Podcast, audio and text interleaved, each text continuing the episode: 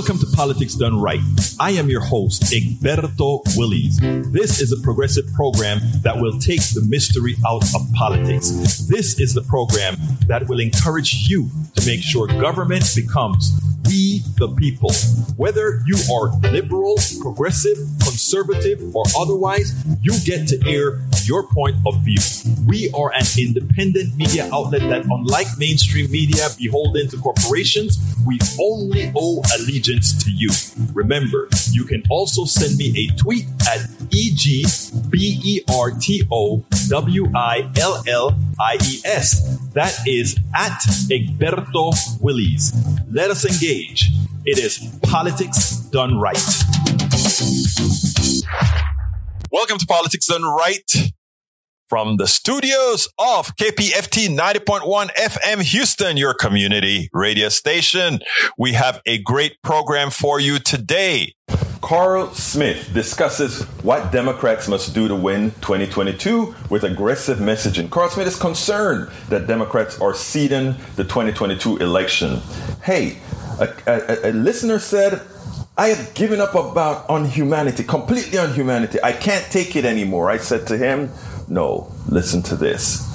Look, I got a necessary rant on student loans. I want you guys to listen to this because it's going to be a very important message. So, these three topics and much more is what we're going to talk about, but we need you to be here.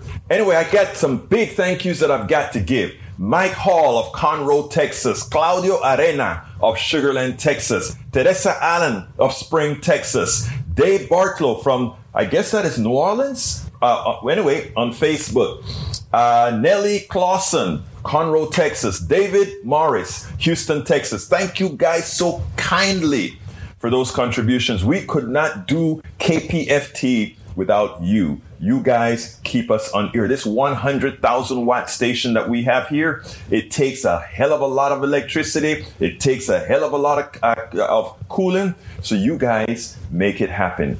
Thank you so kindly. Now, today is the last day of the year. For those who are listening to this program on New Year's Eve, I want to ask you to think. Think about this very important year that we have coming now. More than ever, independent media needs you. So please follow those, those donors that contributed to Politics Done Right to ensure that we can go ahead and keep this going. Please go to kpft.org and give whatever you can in the name of Politics Done Right. We're going to have a few offers with books and so forth you'd hear later on in the show. This is not a show that's going to be talking about gimme, gimme, gimme, but this is a show that's going to say this is the kinds of things that we have to offer. These are the things that you're going to hear at KPFT that you won't hear anywhere else. So, you know, be a part of it. You can get any one of my books as a gift for becoming a member of KPFT. Go to kpft.org, click that donate button, select Politics Done Right as the show you're supporting, and go into the gift area and select As I See It Class Warfare, the only resort to right wing doom, or you can also get It's Worth It, how to talk to your right wing relatives, friends, and neighbors, or go to how to Make America Utopia. Take away the economy from those who rigged it. If you get one book, it gives you one particular membership price. Two books, you get a discount, and three books, you get an even better discount. So please consider becoming a member of KPFT, and in the process, you get the gifts of the books. You can get Politics Done Right Mondays through Fridays on Facebook Live at facebook.com slash politics done right, on YouTube Live at politicsdoneright.com slash YouTube, Please do not forget to follow me on Twitter for updates. My handle is at Egberto Willies at E G B E R T O W I L L I E S. Before you get started, please remember to keep your community radio station in your minds, KPFT in your minds. Talk about it. Tell your friends about it. Tell them you know about this station in town, 90.1 FM Houston, that needs your support, that is there to provide what that nourishment that we need. 713-526-5738. kpft.org. Visit us online. Contribute online. KPFT 90.1 FM. You can visit us at kpft.org. You know what I'm going to say now, folks? Let's get busy. Let's go to the student loan. And we have breaking news from the White House. The president has just announced he's extending the pause on federal student loan pre- repayments.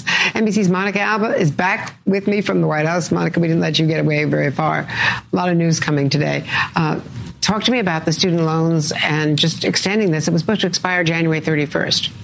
This is a really significant development, Andrea. When the president first came into office, he directed the payments be put on pause through August. Then later in the summer, they determined they were going to extend that again as Delta was surging to the end of January, as you point out. And now the president is saying an additional 90 days will go into effect for this pause. So this punts it all the way to May 1st, 2022. And of course, this is something that the administration had been under pressure to make a decision about about given what we're seeing with the economy. And this affects more than 41 million Americans who really felt they wanted this breathing room to continue to figure out what the president and this administration may do overall when it comes to student loans. And it is something that the Department of Education is reviewing with borrowers to see if they're going to make some changes. Of course, there have been many advocates, many Democratic lawmakers even who've asked the president to consider forgiving up to a certain amount amount of these loans. As it turns out, we got another 90 day reprieve for all our young people with debt, well, actually, with everybody who has student debt. I have a, an open discussion with a darn good friend of mine, Professor Jay Tice. He told me that I needed to be careful the way I pushed student loan forgiveness. And he, and he made a great case. And the great case he made had to do with all those folks in Appalachia that never took advantage of student loans. They just went ahead and didn't go to college. And he spoke about all these people in these different parts of the countries who pretty much would not get the benefit of getting that break, that student loan break, and that the Republicans could use that as a hammer to say, look at these elitists on the coast giving themselves all these tax breaks for these kids who went to school. And, you know, after he told me that, I had to think about it. And he's partially right. But you cannot go with partially right when something is absolutely right. We allowed all these state governments to give breaks to corporations. We allowed all these state governments to cut their support for public state schools. And then it meant those who wanted a higher education had to spend more for that education. You can say, well, yeah, they're the ones who are going to benefit from the higher salaries from that education. True. So I want them to share a responsibility of that education. But you know who benefits the most from an educated populace? The plutocracy, the owners of Exxon, the owners of all these other things, they are the ones who benefit from an educated population. They owe it to America to pay for those schools. Because remember, when, when they offloaded all of that into loans, they get you twice. Corporations lend you the money. After corporations lend you the money, they profit from the interest rates that you pay to pay back that money. And then the corporations make money on your excess labor. Meaning, you go ahead and you work for corporation X, you design a parachute or you design an airfoil, you design a wing, and they make X amount of dollars on your design.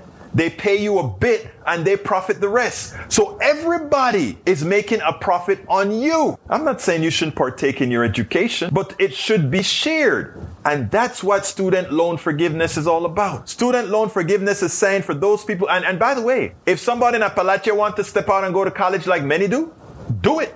If somebody in the, in the ghetto, the barrios, and everywhere else want to do it, do it. But it is important for us to understand how our economic system works. When I wrote the first part of this story, and I put a video on YouTube, somebody said, Egberto, you freeloader, pay your damn bills yourself. I don't want to pay your bills. To which I replied to him is, I am not in this fight for me. My student loan was paid off 10 years after I got out of college. Every penny of it was paid off by me. Okay?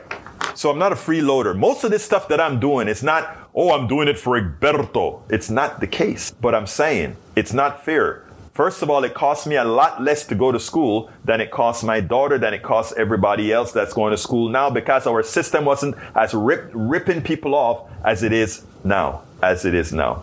Eric says politics done right. Egberto Willies is called a job you, a person used to pay your debt back. If you borrowed it, paying off your debt teaches you something about life. No, it doesn't teach you anything. If, that, if it ta- taught you anything, why would the corporations take such good care of creating bankruptcy laws?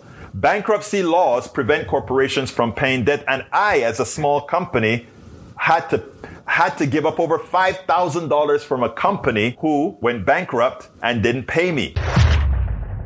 Let's go ahead and play this other video. I want you to listen to this guy in detail. He pretty much tells us why COVID is here to stay.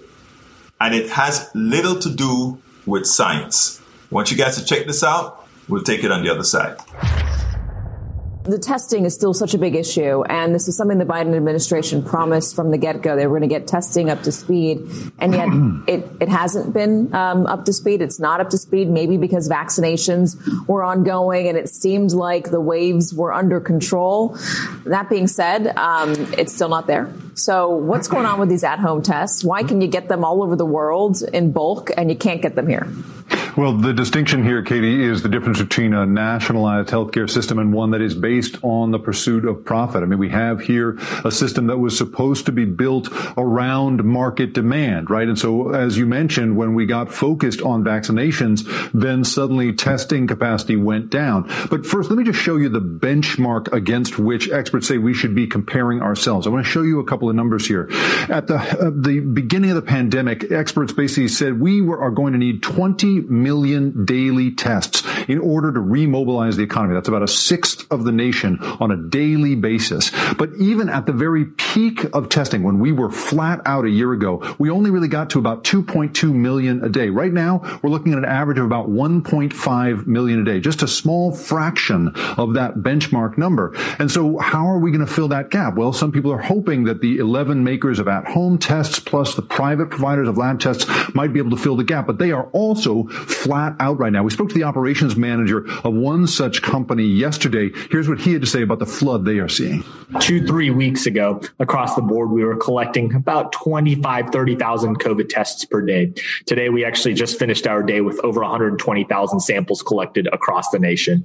Um, we're seeing sample increases of about 300% in Florida, uh, Texas seeing about 400%, Southern California seeing about 350% increases um, from last week alone. So definitely seeing a, a, big increase in sample volume. So what we're seeing here, Katie, is definitely a, a, sort of structural failure, right? If you have people lining up right now, that is market demand, right? Without the adequate supply to meet it. The free market, the invisible hand is not going to take care of this. One public health expert said to me that this should really be compared to the kind of preparations that one makes in a military setting, right? We spend a lot of money on the military here in this country, in part because we keep emergency stuff at the ready. We fill hangars with equipment that we may hopefully never use in our lifetime and have people maintaining that and having it ready at all times. It's that sort of thing that we're looking at. Remember that 20 million uh, person a day benchmark that we're talking about? That would cost, the estimate is about $20 million a day. The market does not want to pay for that unless people are going to pay them back. Right now, what we're talking here about is really the need to have an ongoing capacity, not just for this crisis we're in right now, but for the next variant, because not all Americans are getting vaccinated, we're going to keep seeing variants. We're going to need that kind of capacity. And it's clear that it's not going to be possible to make money off it in the way that would keep it in supply the way we're used to, Katie. You know, you rarely see that point of view coming on TV. And I, I was shocked. I mean, uh, I had to do, I, I was just basically blogging and when he said it's the market, that's when my ears kind of peaked up and I started to listen to what he had to say people. You cannot have a, a for-profit health health delivery system if you want to keep people healthy.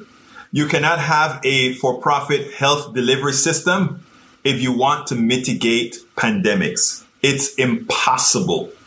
And if you want, if you want a clear example, in America, we are so used to something goes wrong, we pop a pill something goes wrong, we go jump to a doctor, and you know if you can pay for it, you pop a pill, all that good stuff.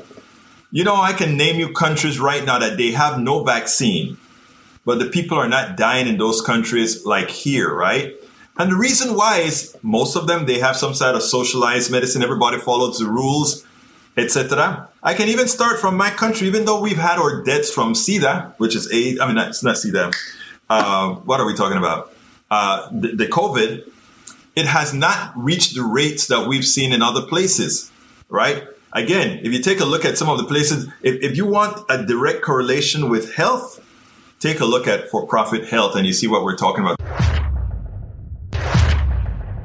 Let's go ahead and bring up my newsletter. I got an email from a supporter that almost broke my heart. I immediately came to my senses. I had the following two paragraphs in my Politics Done Right newsletter, not the Substack newsletter, the Politics Done Right newsletter, that I believe elicited the email. This is what I said in that in that newsletter.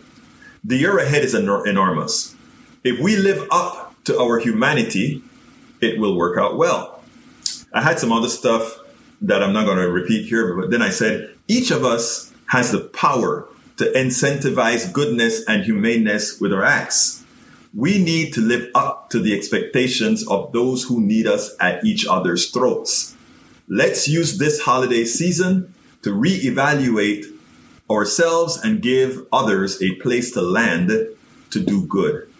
That act will let the country live up to its claimed values. You know, we claim to be the bastion on the hill. We claim to be fair. We claim to be a democracy. We claim all these things. Of course, none of it is really absolutely true.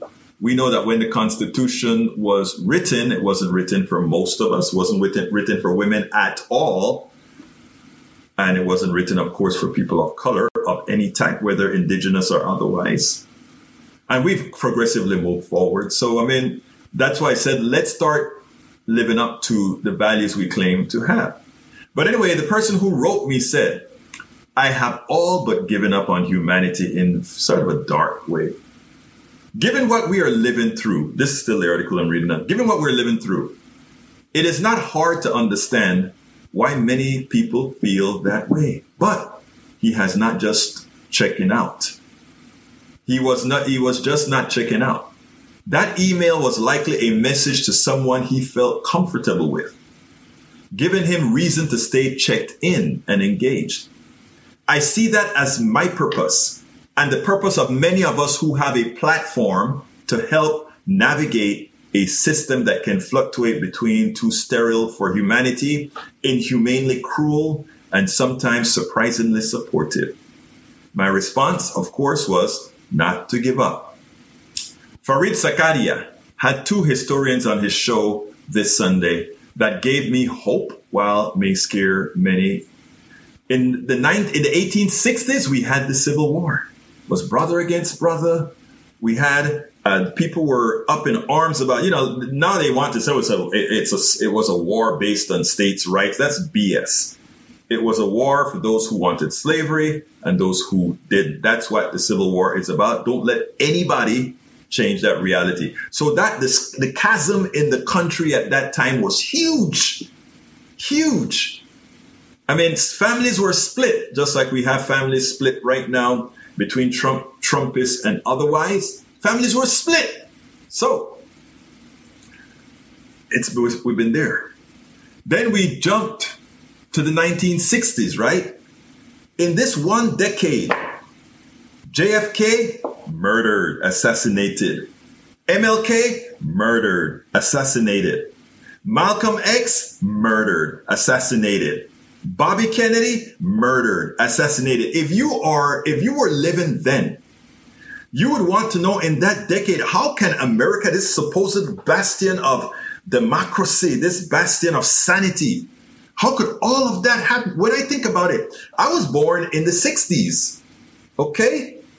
And when I think about the amount of stuff that happened in the 60s, I'm trying to think about how people would think about it if we had a president assassinated, one of the major uh, civil rights leaders assassinated, a, a secretary of state, not secretary of state, uh, attorney, a former attorney general assassinated, a presidential candidate, and and another civil rights leader that was taken hold. How would we if that happened today compared to what's happening now, we'll be like, wow, it's the end of the world. But that happened in the 60s. Not to speak about Kent State, where the National Guards killed students Not to speak about the Democratic Convention, where they cracked skulls like crazy. All of this in the 60s. Remember, we look at it today and it's like, oh, this is crazy. They had an attack on the Capitol. Hey, the one thing that never happened before was the attack on the Capitol. But we could say we had an attack on the Capitol. In those days, we had the assassination of the, of the likely next president of the United States. And we also had that, the assassination of a president of the United States. So let's, let's put things into perspective here.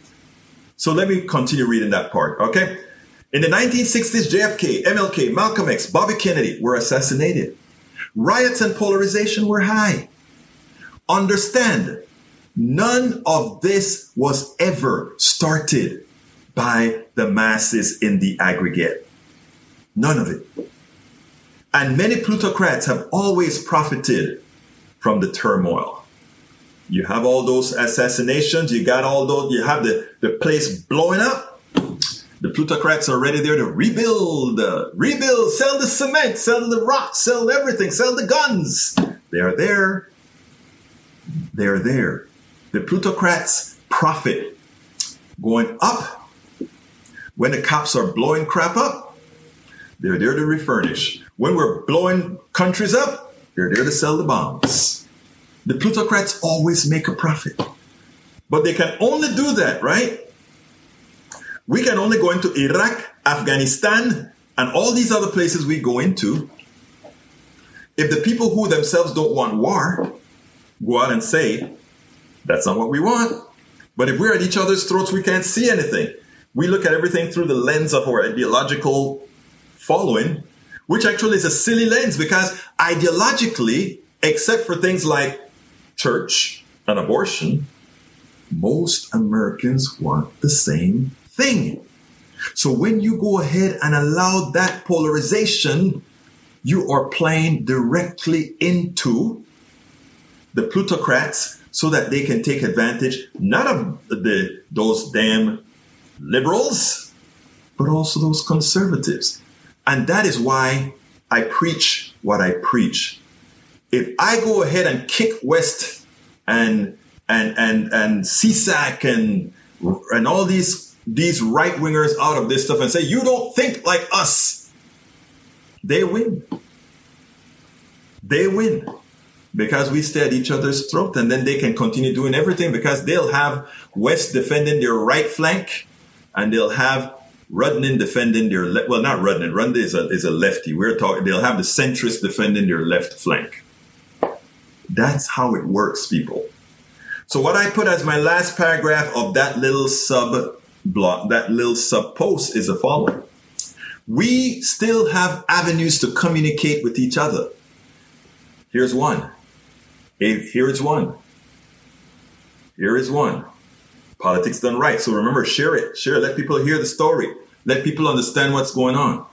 We still have avenues to communicate with each other. It is incumbent on us not to give up our brothers and sisters' humanity those who profit from the chaos need to factionalize us. It is incumbent on those who see the big picture to continue the engagement. Otherwise, those dependent on our confused state will profit. I mean, I hope I sent that out to probably six, 7,000 people today. I hope, I hope people take heed on that because that is the game.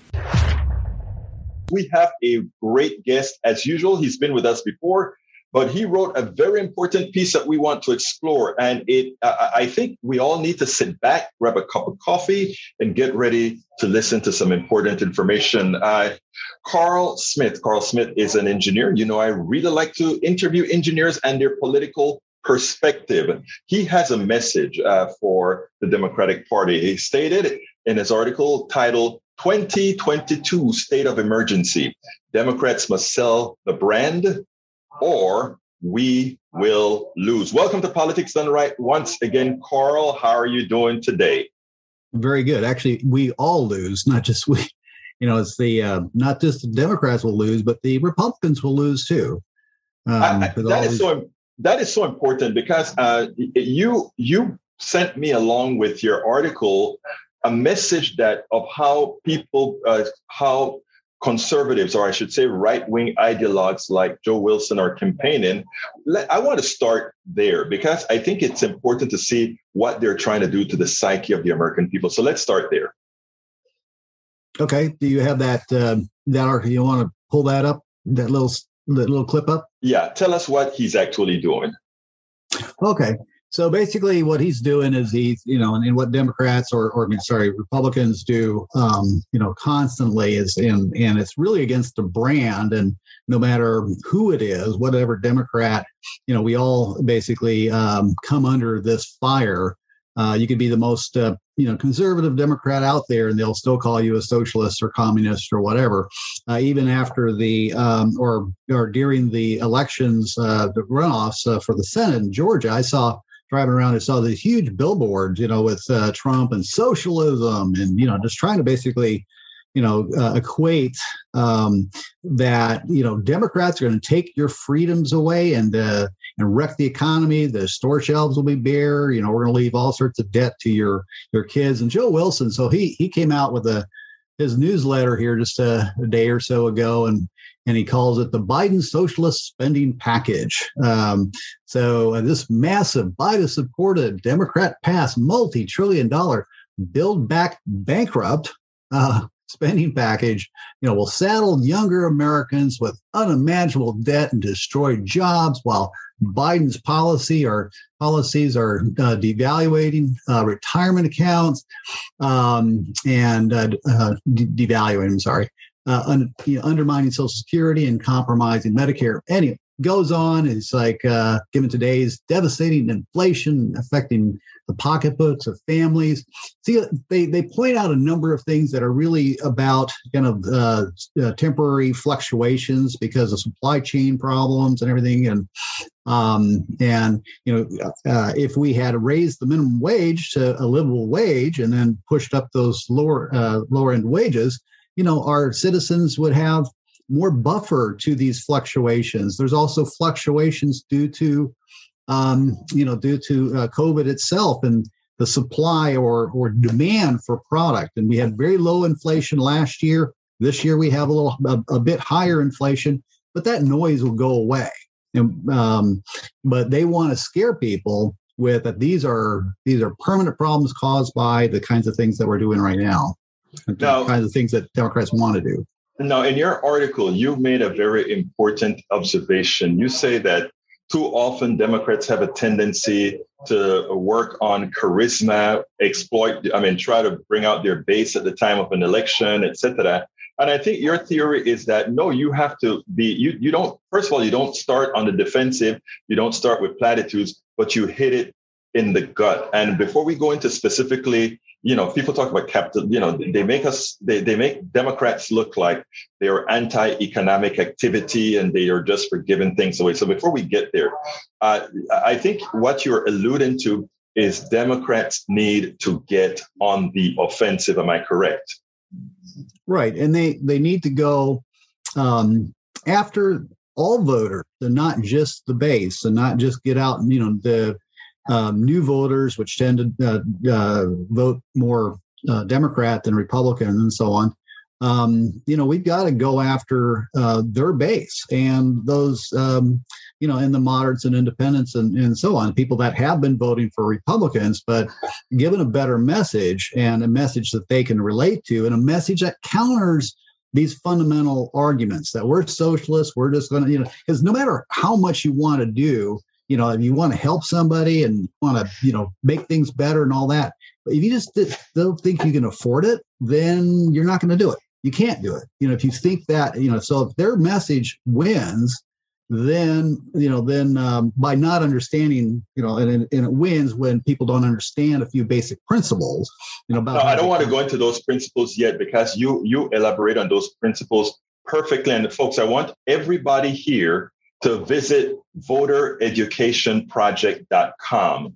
Votereducationproject.com. That is uh, the website created by Carl, and Carl gives a great explanation of how an economy, uh, how it should work, etc. And uh, he he still calls it capitalism.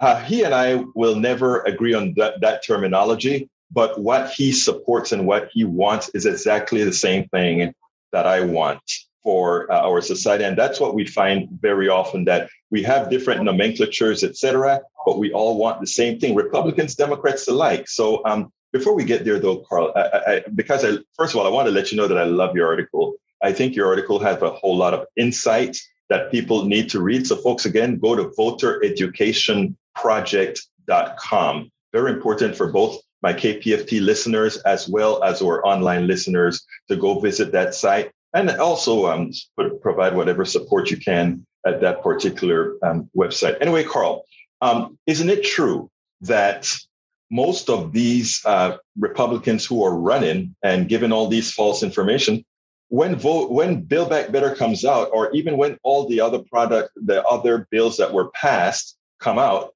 haven't they been campaigning saying we're providing this for our constituents and these being democratic initiatives?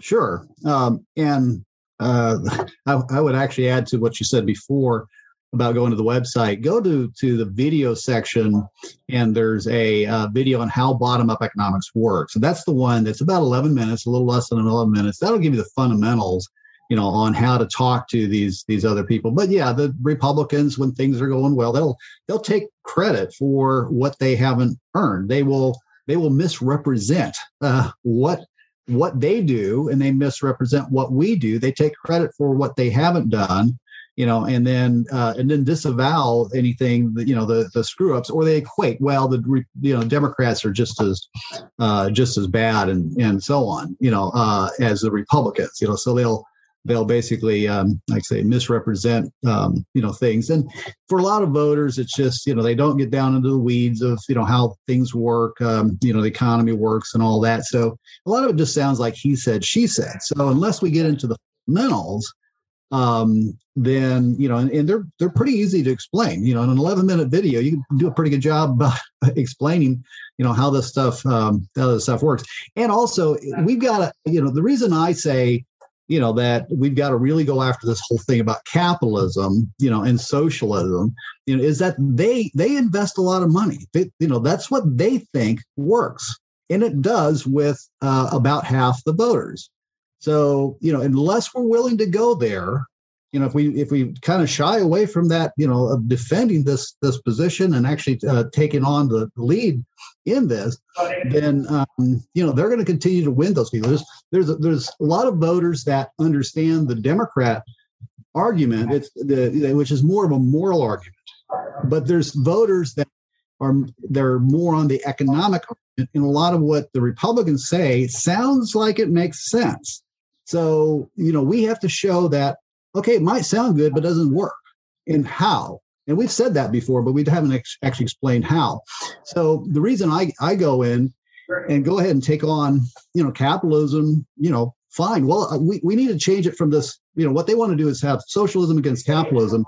What we need to do is change it to it's rigged capitalism versus enabled capitalism that works for all of us. And you know that is why I am. You know that is why I mean I still when, when we talk, I, I I don't sit down here arguing whether to use the word capitalism or not with you at all because basically you come out with a you came out with a project and you made a hell of a video and that video was I think that video needs to get a whole lot more uh, traction than it has right now because what you show in that video is uh, is exactly how a, free enterprise system is supposed to work. Now you continue to use the word capitalism, capitalism, and so forth. Well, I'll, I'll give you that, uh, sir. But um, your your your theory as far as what an economic system should look like that supports us all is exactly what I think uh, we need to do. I, I, I, think I would have a bit more social pro- programs in there, but that's debatable as far as whether that it would defeat the purpose or not. I don't know. We won't know till we try. So why don't we take some time here, Carl,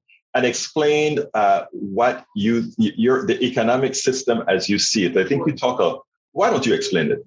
Not well, yeah. So, so they want to make it about uh, you know socialism versus capitalism, and and you know that that socialism is you know they're going to take your freedoms, or we're going to take your freedoms away and leave the store, store shelves bare, uh, bare and everything. But the reality here is these there's there's investments that we all need. Businesses don't exist without you know healthy and educated people. And they don't buy those individually. They don't pay for those up front. They don't they don't exist without infrastructure. They don't exist you know without safe communities community development safety nets um, and the research. You know think about how many of our big corporations or even you know even the smallest businesses today um, you know how many of them wouldn't exist without the investments we made in creating microelectronics and creating the internet and so on. These have paid back millions of times you know or i don't know what the number is so you know what the multiplier is but it's it's a huge number. The the dollars that we put into creating microelectronics you know our, our basic public you know one of our basic public investments has has a huge huge multiplier and payback to the taxpayer. So we you know and then also in educating um, in in 1800 i don't think most americans realize that in 1800s um, you know a good part of it 90% of our population was in poverty 90% you know but then we started actually you know, we we, we created the K twelve education system, free education. Uh, we we basically uh, we had started building our healthcare system. We built uh, infrastructure. Uh, we we built built um, you know our safety nets, uh, safe communities, community development you know, we, we made all these basic investments, and these things are critical conditions for businesses or most businesses to exist. Yes, a few, if you don't have those kinds of uh, or those common investments, then yeah, some in biz- businesses uh, can exist, but most people are in poverty, and that that economy I doesn't to, really work very well. Right. I want to so, stop you right there for one second, just one quick second, and Carl, please keep your thought. But um, uh, when you gave an out to some businesses that I think is undeserved, when you said maybe uh, there are a few businesses that don't merit from this governmental intervention, etc., my contention is that the mere fact that uh, that everybody else get helped and that the, everybody else that get help right. is then going to right. buy your product because now they are capable of buying your product. You are right. helped even if indirectly. Just wanted to make. Well, I'm, I'm, uh, well, there's a difference between existing and doing well. Yes, those businesses, a little store might be a little little thing, you know, but it could be a you know real. It could be helping many more people having exactly. much much more product. When when the population doesn't have money, right. You don't have, you know, people buying the things that they need. Yes, they have right. a lot of needs, but they don't have the money to buy you know, to, to buy their yeah. needs. If you look at third world countries today, where they don't make these huge investments, you know, about 75%, you know, thir- uh, you know, 30 or 66 or two thirds to, um, to, um, to uh, three quarters of their population is in poverty. Right. Okay, so yeah, if we want to, you know, continue and uh, Republicans, it's you know, talk about taking freedoms.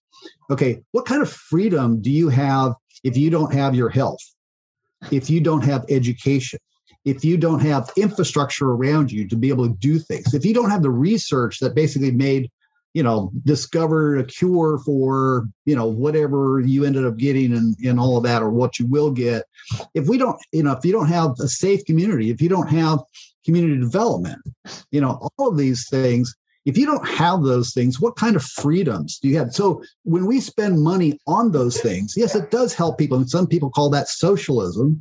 Okay. But socialism really in the ultimate thing would be government control and ownership of pretty much everything.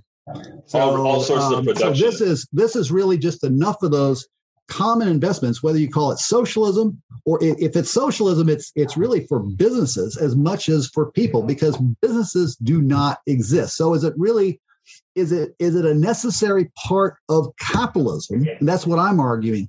So it's it's an enabled capitalism to be much much more prosperous that then can benefit everybody. You know, versus okay, calling it socialism, which because that sounds like government ownership, especially the way they define in for a lot of in a lot of people's minds, that's government taking uh, control of everything. These things called um, democratic socialisms, that's really a misnomer. If you look at those economies in Europe that are called that, most products and services are provided by capitalism, by free enterprise. Okay, there's a there, but there's some things that are you know healthcare and education, other thing, um, you know, college education, all that. Uh, you know, is provided by you know by our common investments. And so when we pump when we when we help people when we invest in these things and when we uh, make sure that we don't have we have the safety nets and everything to uh, you know to bring people up economically are we only helping them? No. The answer is no. We're also helping the businesses. Business communities are arguing for you know they were arguing here in this pandemic you know that we need the stimulus or we need those payments to individuals you know to help keep them on their feet it is amazing that you brought businesses it's amazing that you brought that up because you know when you have somebody like Elon Musk saying, "Oh, I'm not for Build Back Better," when he when he benefited, you know, it, it's amazing. The businesses want all those the stimuli there up front, but when it is time to make some permanence to give people support, then they bought because they know, yes, it really means higher taxes, but higher taxes doing good, and that ultimately will do better for the company. You call those investments, um, by the way, um, Carl, BPIs, basic public investments. And I think you just did a great in, in example of how basic public investments are actually good for businesses. That's what you just explained right there. Now you have well, another not, not just good, I mean necessary. necessary. I mean uh, this thanks for the correction. That that that is a very important correction because good for and necessary they're quite you know necessary is much much more important than just good. You yeah, have another you, thing. do you even have do you even have a functioning capitalistic system you know at any kind of real level or right. we would expect today without these investments? The answer you, is no. You're so this so is right. not socialism. So if we basically get people to understand just a few basic concepts which are explained in the video you know then then it's going to be like the republicans they'll they'll say these things but then uh, that sound good. Oh, we're going to give more money to job creators, and you know, we're going to get government out of the way, and all this kind of things. Those things sound good, but uh, don't work. And then, and and but if people understand the fundamentals, they'll know that you know they'll say bull you know right. if it's or, or bs or whatever right. You know, it's like if somebody tells you you can put uh you know a few things about your car okay you're not right. an expert about you know auto mechanics probably maybe you are but you know most people aren't and yet I'm not. Can, you know they can they can operate their car uh, a fan a farmer can basically have a good you know knows what needs to be done to have a good crop uh, you know, but if with your car, if somebody tells you, you, you know, put sand in the gas tank and it'll run fine, you know, you're going to say, BS because you know a few fundamentals.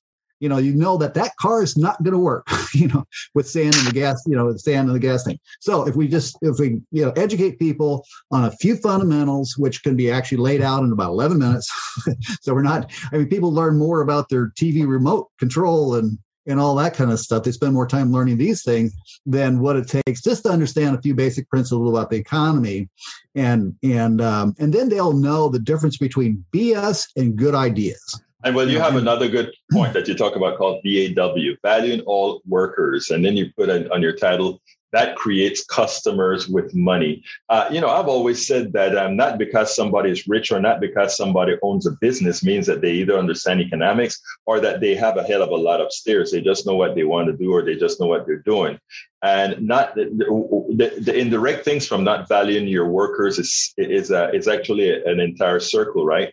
That workers aren't valued; they don't make enough. They, they don't spend. They don't spend that business that depends on people who spend fails. I mean, they don't get it. So speak a little bit about value all workers. Right. Yeah. Well, and Henry Ford knew that uh, he paid his workers, you know, better. Now he didn't have competition at that point, but you know, but he wanted to show the world that hey, even his own workers could afford, you know, this. So he could have paid them crap and and had workers, but he chose to pay them well you know, and they could actually afford their, you know, afford the cars. And it, you know, it turns out most, um, you know, the, the, the, the wage contribution to the price of, of, uh, of products and services is actually pretty small right. for most businesses. And where not, then those prices should be, uh, should be higher. But, but basically, you know, so if you doubled the minimum wage, and by the way, from 1968 to, the, to today, the minimum wage would be about $12 uh, if we had just uh, adjusted inflation. So, you know, $15, and then the economy, uh, you know, our, our prosperity has actually tripled in that time. So, uh, you know where obviously none of it has gone to um, you know the you know the hardworking. No, you said I think people need to understand that because you know we we talk a lot about transferring money to the wealthy and, and that all the money is going to the top 1%. And the way the Republicans uh, deal with that is they try to talk about wealth envy or that sort of a stuff, which sort of, you know, make a poor person says, no, I don't want wealth envy. I want to do it myself as well, which in general, the wealthy has done it themselves. But what the reason I think that is important is for people to understand that uh, the wealth, the wealthy isn't that the wealth, the wealthy are not these benevolent folks. The fact of the matter that you just made a very important point on productivity. Productivity went through the roof, meaning uh, it took less people to make a hell of a lot more and to obtain or garner more capital. And all that capital that came in wasn't shared by those who created a, a better productivity, a better product. All the folks to the top took it all. And I think unless people understand the level of selfishness, the level of thievery that is occurring at the top, uh, they continue to think, well, someday that could be me. No, it's actually never going to be you. Right. For yeah, for 99.9999% of the people right know, won't work out. But a lot of that, you know, the the, the greed and everything uh, that, that that's pointed out about corporations um, is actually just part of the, the the system. It's you know the people um, are playing by the rules, and unfortunately, the rules um, are you know are basically so that you have to maximize return for the investor even even if you're um, you know you're what's uh, called uh, what's called externalizing negative. So so like if you're kind of screwing up the environment or you're killing a few customers or killing some employees or whatever well if the cost of that you know the the lawsuits and all that kind of stuff is is smaller than the profits you will make. You're supposed to take the profits you know uh, to Hence, return those to the investor so you externalize negative. There's a different you, form and there's there's a different form of governance uh, that gets into uh, you know having to meet the needs of you know being responsible to the needs of all stakeholders and not just shareholders. And, and that's basically the benefit corporation um, and benefits uh, or b corp uh, certification and so on. So about i think about two-thirds of the states now or somewhere in there have b corp um, you know uh, right. you're able to incorporate as a b corp as a benefit corporation. And uh, you know if you want to look up uh, b labs or any, you know any viewers out there you look at b labs and kind of look at what they're doing.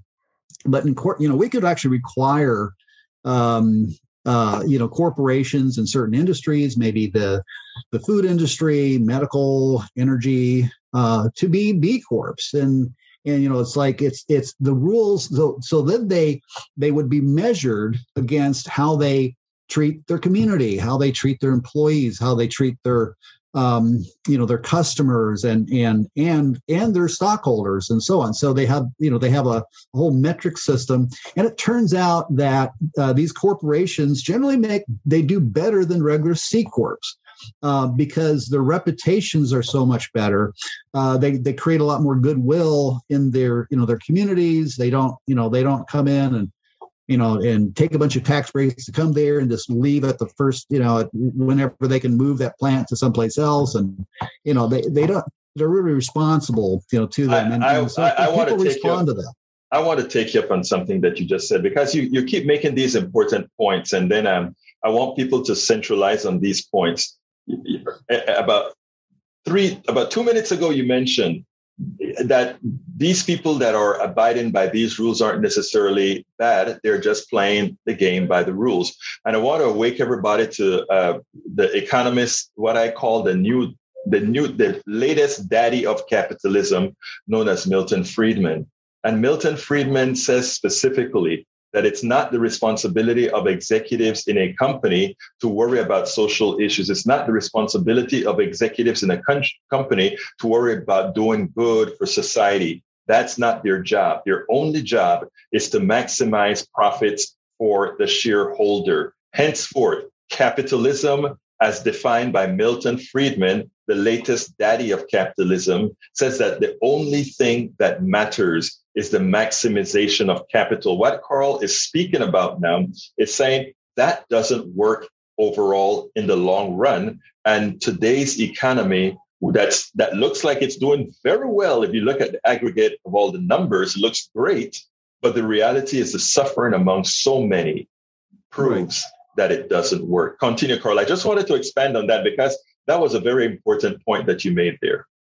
Yeah, the uh, corporations used to have a sense of uh, stewardship, you know, toward their communities and their employees and, and that kind of thing. And but because of this push toward maximizing profit for uh, shareholders, um, you know that that has gone away, and the, in the regulations, and then you know a lot of the unfortunately the rich and powerful, um, you know, end up um, uh, rewriting or or influencing uh, policy. Mm-hmm. Uh, so then it just becomes more and more rigged, and that's you know that's where uh, Reich um, has a lot of videos and, yes, and articles on Robert Reich on um, uh, you know, on how the system is rigged, you know, uh, by the rich, you know, for you know for the rich, and so mm-hmm. it's not a fair system.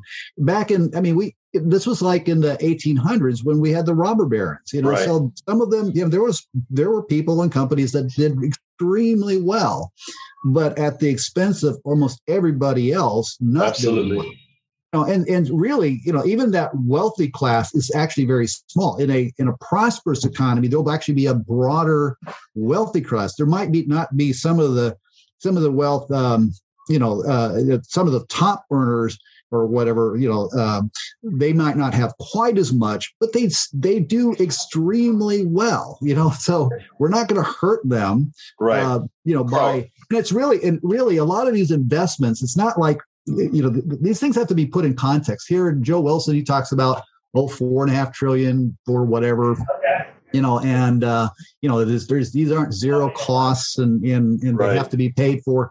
Well, when we actually do these investments, they expand the economy. They create a billion, you know, they they create a bigger economy. And that's three, you know, that four and a half trillion that they're talking about. That sounds like a lot of money. Oh man, that's that's it's just so much years. we can't afford for that. But you look at 10 years, yeah, that's going to be, uh, and you know, we talk about well, that's over ten years or whatever, and, and uh, you know, but we don't actually talk about, and what the Democrats need to mention is this is actually the, the amount of money, the amount of economic activity over that time, okay, which is somewhere around, uh, you know, 250 trillion uh, right. dollars. It's a small and percentage. So, so four and a half trillion doesn't really sound a lot in the context. Carl, we're about, coming up. We're coming up on time here, uh, so I, I have to I, normally the last question I ask is tell me something you wanted me to ask you that I didn't. But since I know you so well, I'm going to ask for you to do a better thing. And that is tell me what Democrats need to do in 2022 in two minutes, uh, exactly what they need to do to win it. My contention is that the media would have you believe that it's all lost. I think it is all there to win. Tell us, right. Carl, how to win we we have to go after their base. Trump showed uh, that um, you know you can go into the enemy camp or or or people that aren't voting for you, and you can pull out votes. And if for every vote you flip, it's like two votes, one less for them, one more more for us. And a lot of people, they you know these these places are not monoliths. You know, husbands don't agree with wives, and kids don't agree with their parents, and all this stuff. So if we go in and message, you know, to all of these places, and not you know not go you know not throw a, single voter, just not not uh, not ignore any voters. Just go after all of them with a with a message that can actually resonate with them not the moral. I mean, you know, we can still make the moral arguments, but we need to make the economic mar- arguments that these are investments that pay off. They create and save more tax revenues than they cost. So, you know, we will pay for these. Like, you know, yeah, a, a fair tax, tax system will uh, help, you know, uh, boot, uh, you know, bootstrap these you know help kickstart them. Uh, but we need to s- uh, stop talking about well how are we going to pay for such and such uh, and, and turn it into an argument of how we are going you know how we're going to kickstart these investments. So like for global warming we don't have to come up with 35 trillion dollars over the next 30 you know 30 years or whatever to uh, to pay for it, or you know, we have to go 35 trillion. That sounds like almost right now. You know, we have to basically kickstart it with a little bit. That's going to start generating more money, uh, more tax revenues and stuff. It'll pay, you know, pay for it. So that in that 35 trillion sounds like a huge amount of money. It's in the context of close to a quadrillion dollars of economic activity. We need to point out context. So point point out context, point out um, you know how these things explain how these things actually pay for themselves. And like i said like little uh, 11 minute video or not even 11 minute video explains the you know the basics. There's a lot of basic messages in there. We need to start talking about you know basic public investments. And, and let's let's go there. Let's make that full argument. And there's plenty of places for uh, for little terms and all, all of that um, you know your sound bites and all that. But there's also a deeper argument Look, folks, please visit votereducationproject.com. Votereducationproject.com. Go to the video sections, play the video, listen to the video, watch the video, and share the video most of all. And how uh, bottom up economics works. That that specifically that that one how bottom up economics work. How bottom up economics work. It is very, very important for us to start doing the job now and don't depend on top, the leadership telling you what to do. Listen to the grassroots people. Listen to the Carl Smiths of the world and to the a message to the Democratic Party. I suggest you grab hold of uh, Carl Smith as soon as you can because he knows how to speak to not only people in the South, the North, the East, and the West, but he has a canny ability to reach and touch everybody. Carl Smith, thank you so kindly for having been on Politics Done Right. I hope you had a Merry Christmas and you're looking forward to a Happy New Year. And hopefully, we will have a uh, a huge, huge disappointment for the Republicans.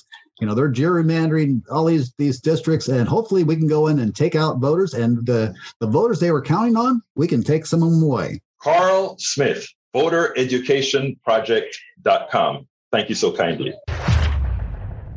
You can get any one of my books as a gift for becoming a member of KPFT. Go to kpft.org, click that donate button, select Politics Done Right as the show you're supporting, and go into the gift area and select as I see it, class warfare, the only resort to right wing doom, or you can also get It's Worth It How to Talk to Your Right Wing Relatives, Friends, and Neighbors, or go to How to Make America Utopia. Take away the economy from those who rigged it. If you get one book, it gives you one particular membership price. Two books, you get a discount, and three books, you get an even better discount. So please consider becoming a member of KPFT, and in the process, you get the gifts of the books.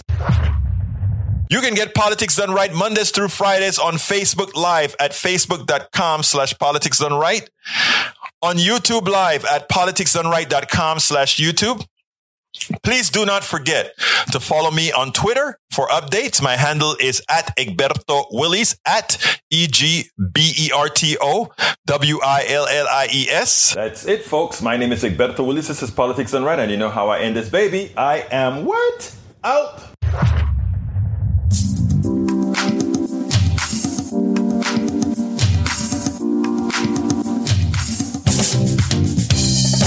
Welcome to Politics Done Right. I am your host, Egberto Willies. This is a progressive program that will take the mystery out of politics. This is the program that will encourage you to make sure government becomes we